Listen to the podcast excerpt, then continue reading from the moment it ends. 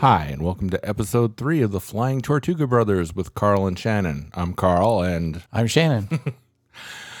we're having a busy week this week, or actually a busy couple of weeks here at the Flying Tortuga Brothers, and we haven't had a chance to record, so we're happy to sit down finally and get to talk to y'all. We have a guest lined up for next week's episode. We're going to take a trek across the state. We're going to road trip to Venice, Florida, to the studios and darkroom of the legendary Clyde Butcher and sit down with him for an interview. How amazing is this opportunity? I'm really psyched that we got Clyde as our first interview. I'm, I can not tell you how happy I am about that. I've been a fan since like the mid 90s. So, yeah, it's going to be crazy. That's going to be one of those. Um, bucket list moments for both of us. Once in a lifetime, for yeah, sure. I'm really excited. And that will probably end up being a really long interview where we'll post the regular episode and an uncut interview episode afterwards. Oh, like a double album. Exactly, like a double live. awesome.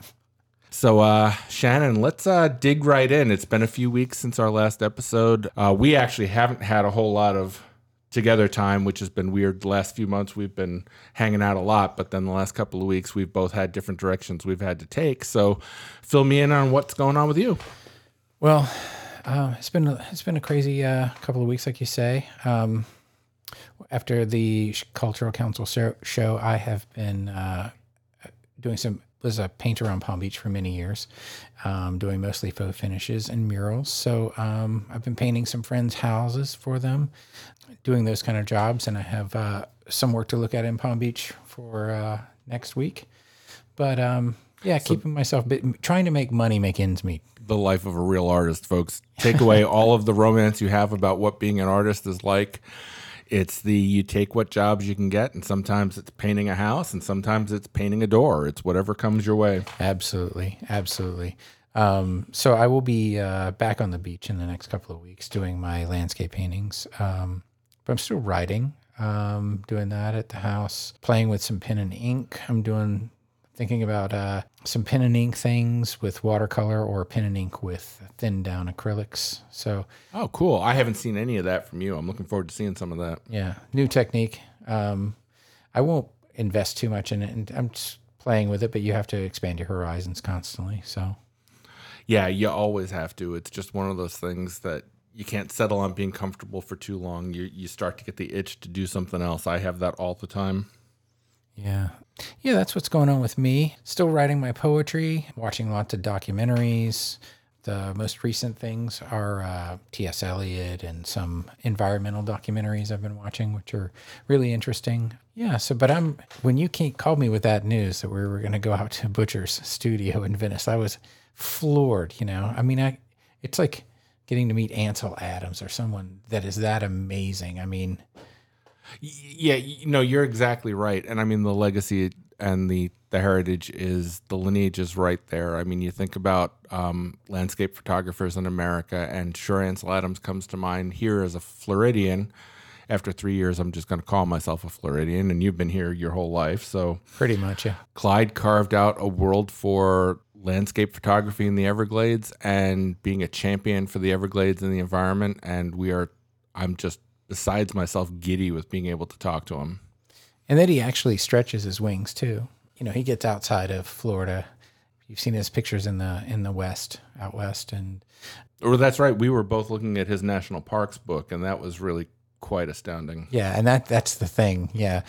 So that's what's going to make this interview so great is because he's got sort of a, a national parks history and he's been to probably more national parks than we have. Absolutely. And he has done an artist in residence, at least one for the national park system. So we're going to pick his brain on, you know, what's the best way to get to the front of the line on that process, which is what this podcast and everything we're doing for the next year is all about. Yes, it's a cheap shot, but we'll take it hey, any shot that can get us in the door is one I'm willing to take. So yeah, I think uh, sitting down with him and you know hearing what he has to say about um, the creative process, and you know he is at this point. Uh, he's pretty much made as an artist. I mean, he he he's reached the plateau of what we all aim for and strive for.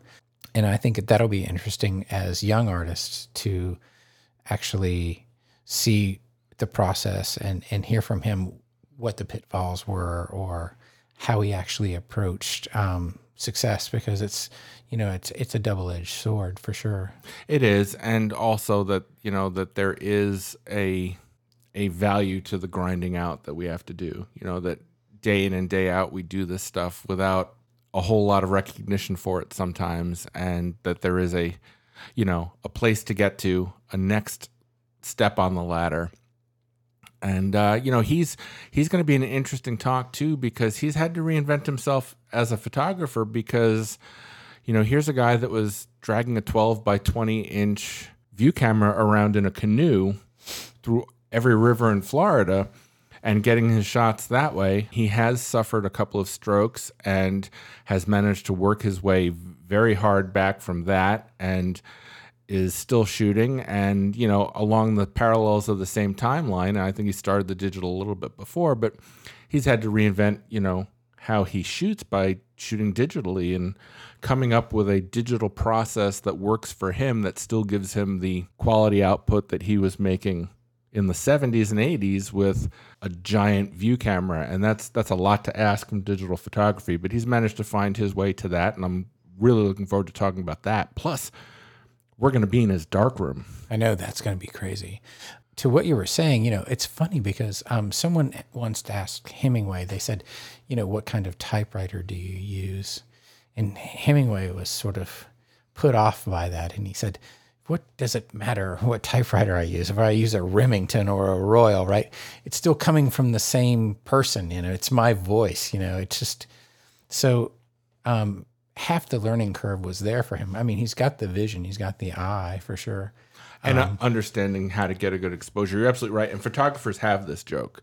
The photographer that goes to the dinner party and has sold, I love your photography. You must have a really great camera, who turns around and compliments the host and says, I really love dinner. You must have some really great pots and pans.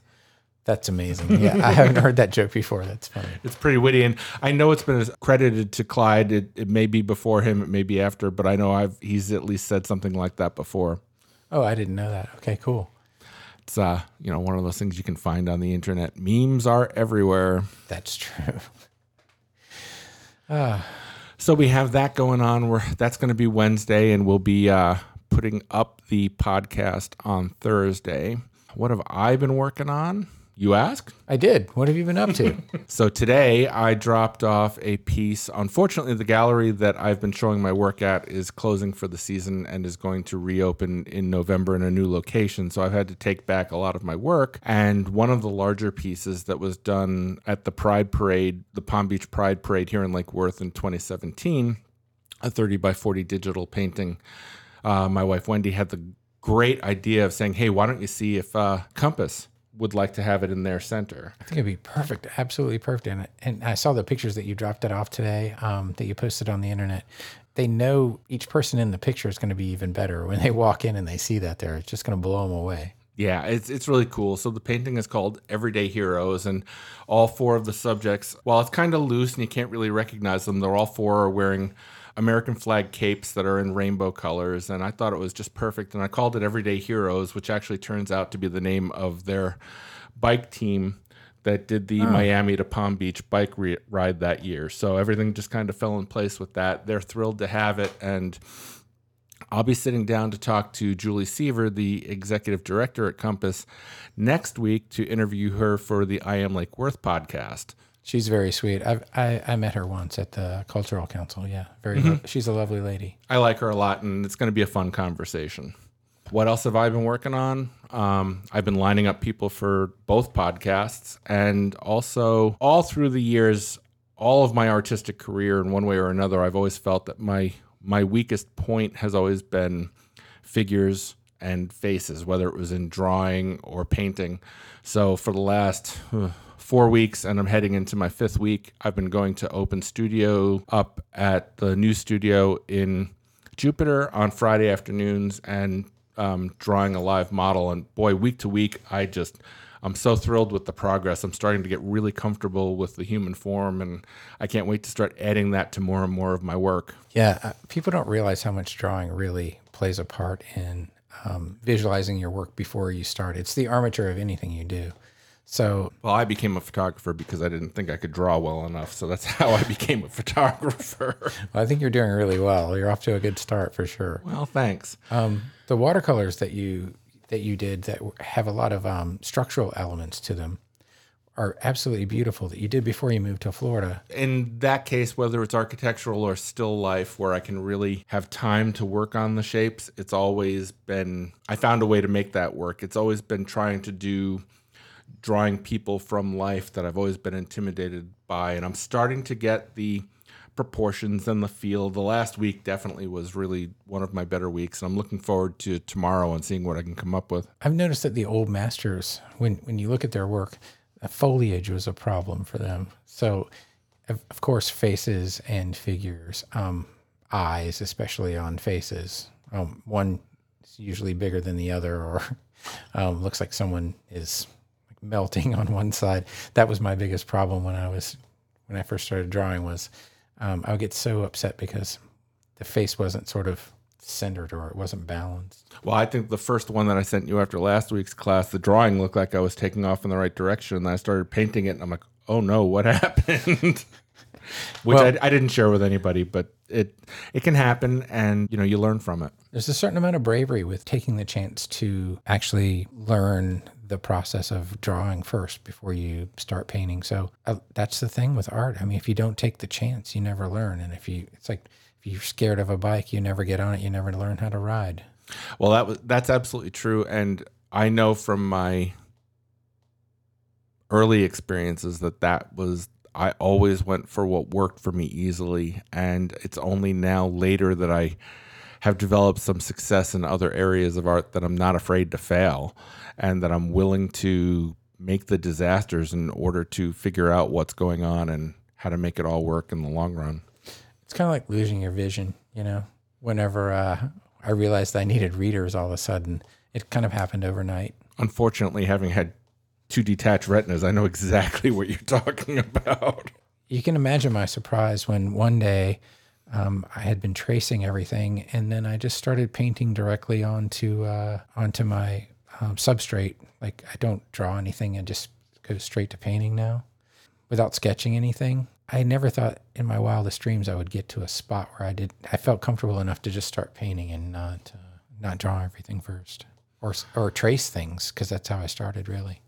Yeah, and I think that's the point that I'm at because I'm doing the drawing work on an iPad using Procreate. So the first thing I do with the model is take a photo so that no matter what happens, I can at least get back to there and review the drawing if I need to. But I'm trying to just put tick marks down at this point for proportions and then turning off the photo and looking at the model. So I have a ways to go, but at least I feel like every week I'm making progress. Yeah. I mean, and even doing plein air paintings, you always take a sort of a photo because the clouds change so quick in the light. So you have a reference photo that you can get back to. Yeah, and there's a thing that I have that if you look at my watercolor sketchbooks, there is some uh, some of them I feel are sloppy, which is why I don't generally show them. But there's a looseness and a magic to them that I've never been able to get when I start making the same painting in a larger size in the studio. I like painting from life, um, especially in watercolor. I really, really like that, and it's, it's, it's you know, I equate that one to mastering the bagpipes. It's not something you're ever going to do. It's just something you have to kind of live with the consequences. I'm, I'm kind of leery about that now. Um, so before uh, plein air uh, in Delray a couple of years ago, I went down and scouted locations and I did a couple of studies. Um, the funny thing is, the studies turned out so much better than the actual paintings I did during the plein air festival, Plain Fun Fest in Delray. There's no pressure when you're at that point. You know, you're just, Yeah. I want to get the color right. I want to get the feel right. I don't care if it's straight. And in the end, what comes out of you is pure emotion. And they're oftentimes much better than, uh, at least for me, what I can do in a finished still life or anything. Just catch that gesture. When you get that gesture right, it's everything. You're so right. Absolutely. You're just freer.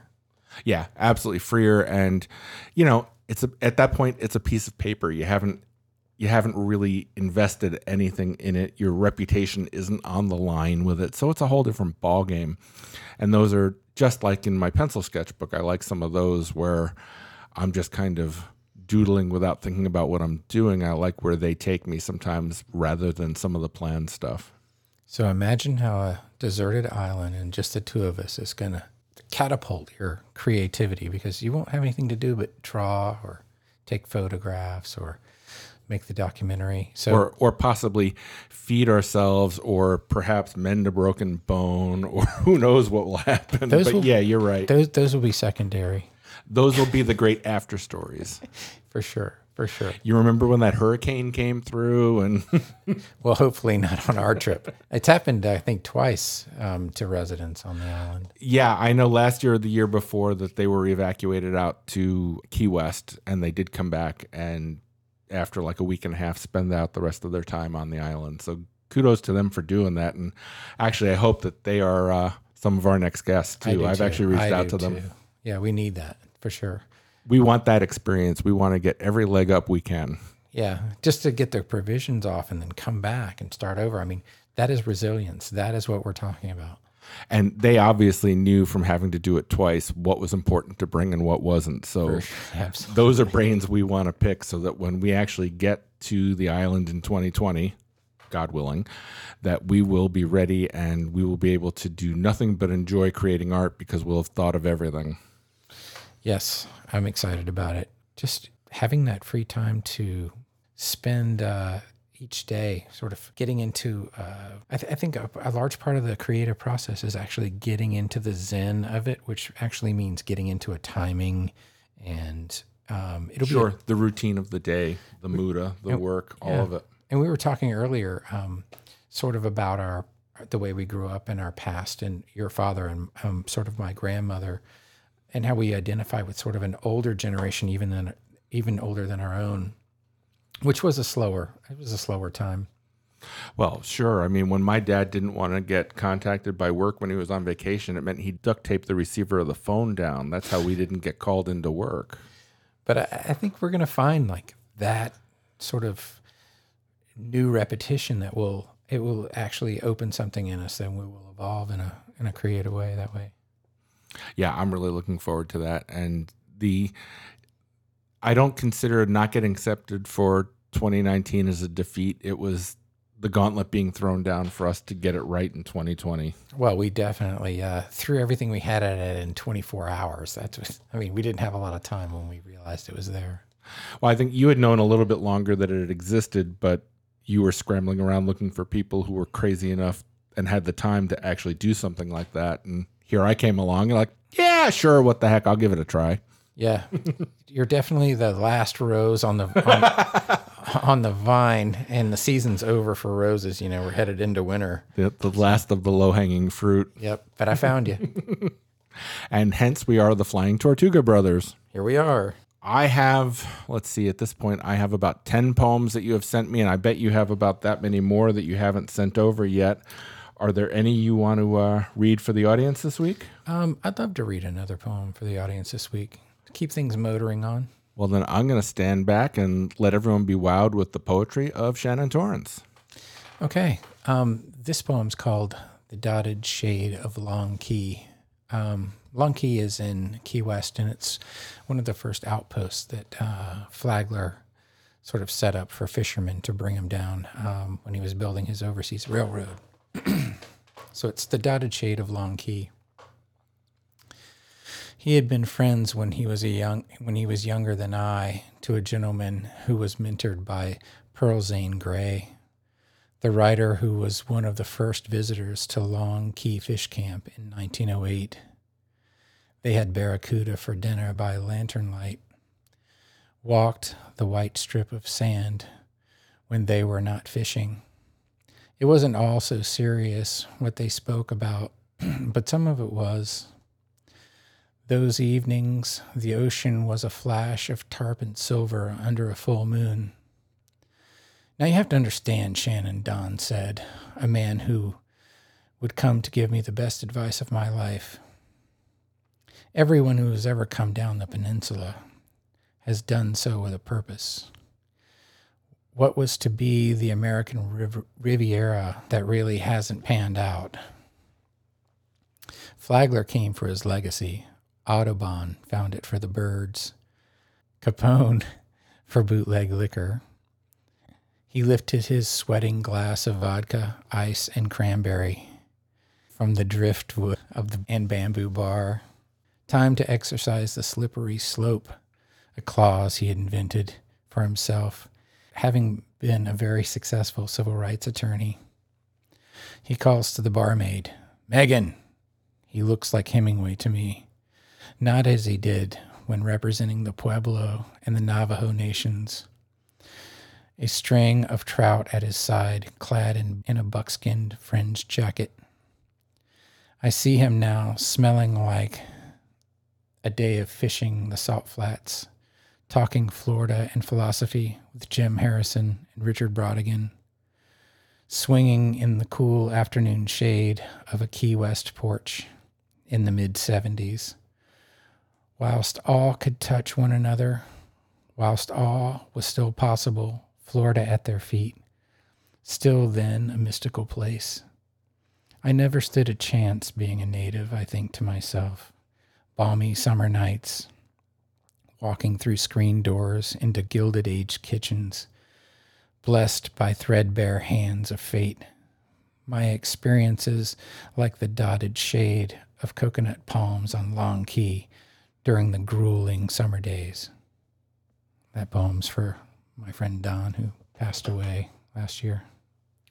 I got to tell you, Shannon, you have a time machine built into your poetry, man. When you start talking about Florida and you start talking about the Florida that was and didn't quite become, you know, you really strike a chord that is not just for Floridians, but it is really just so perfect.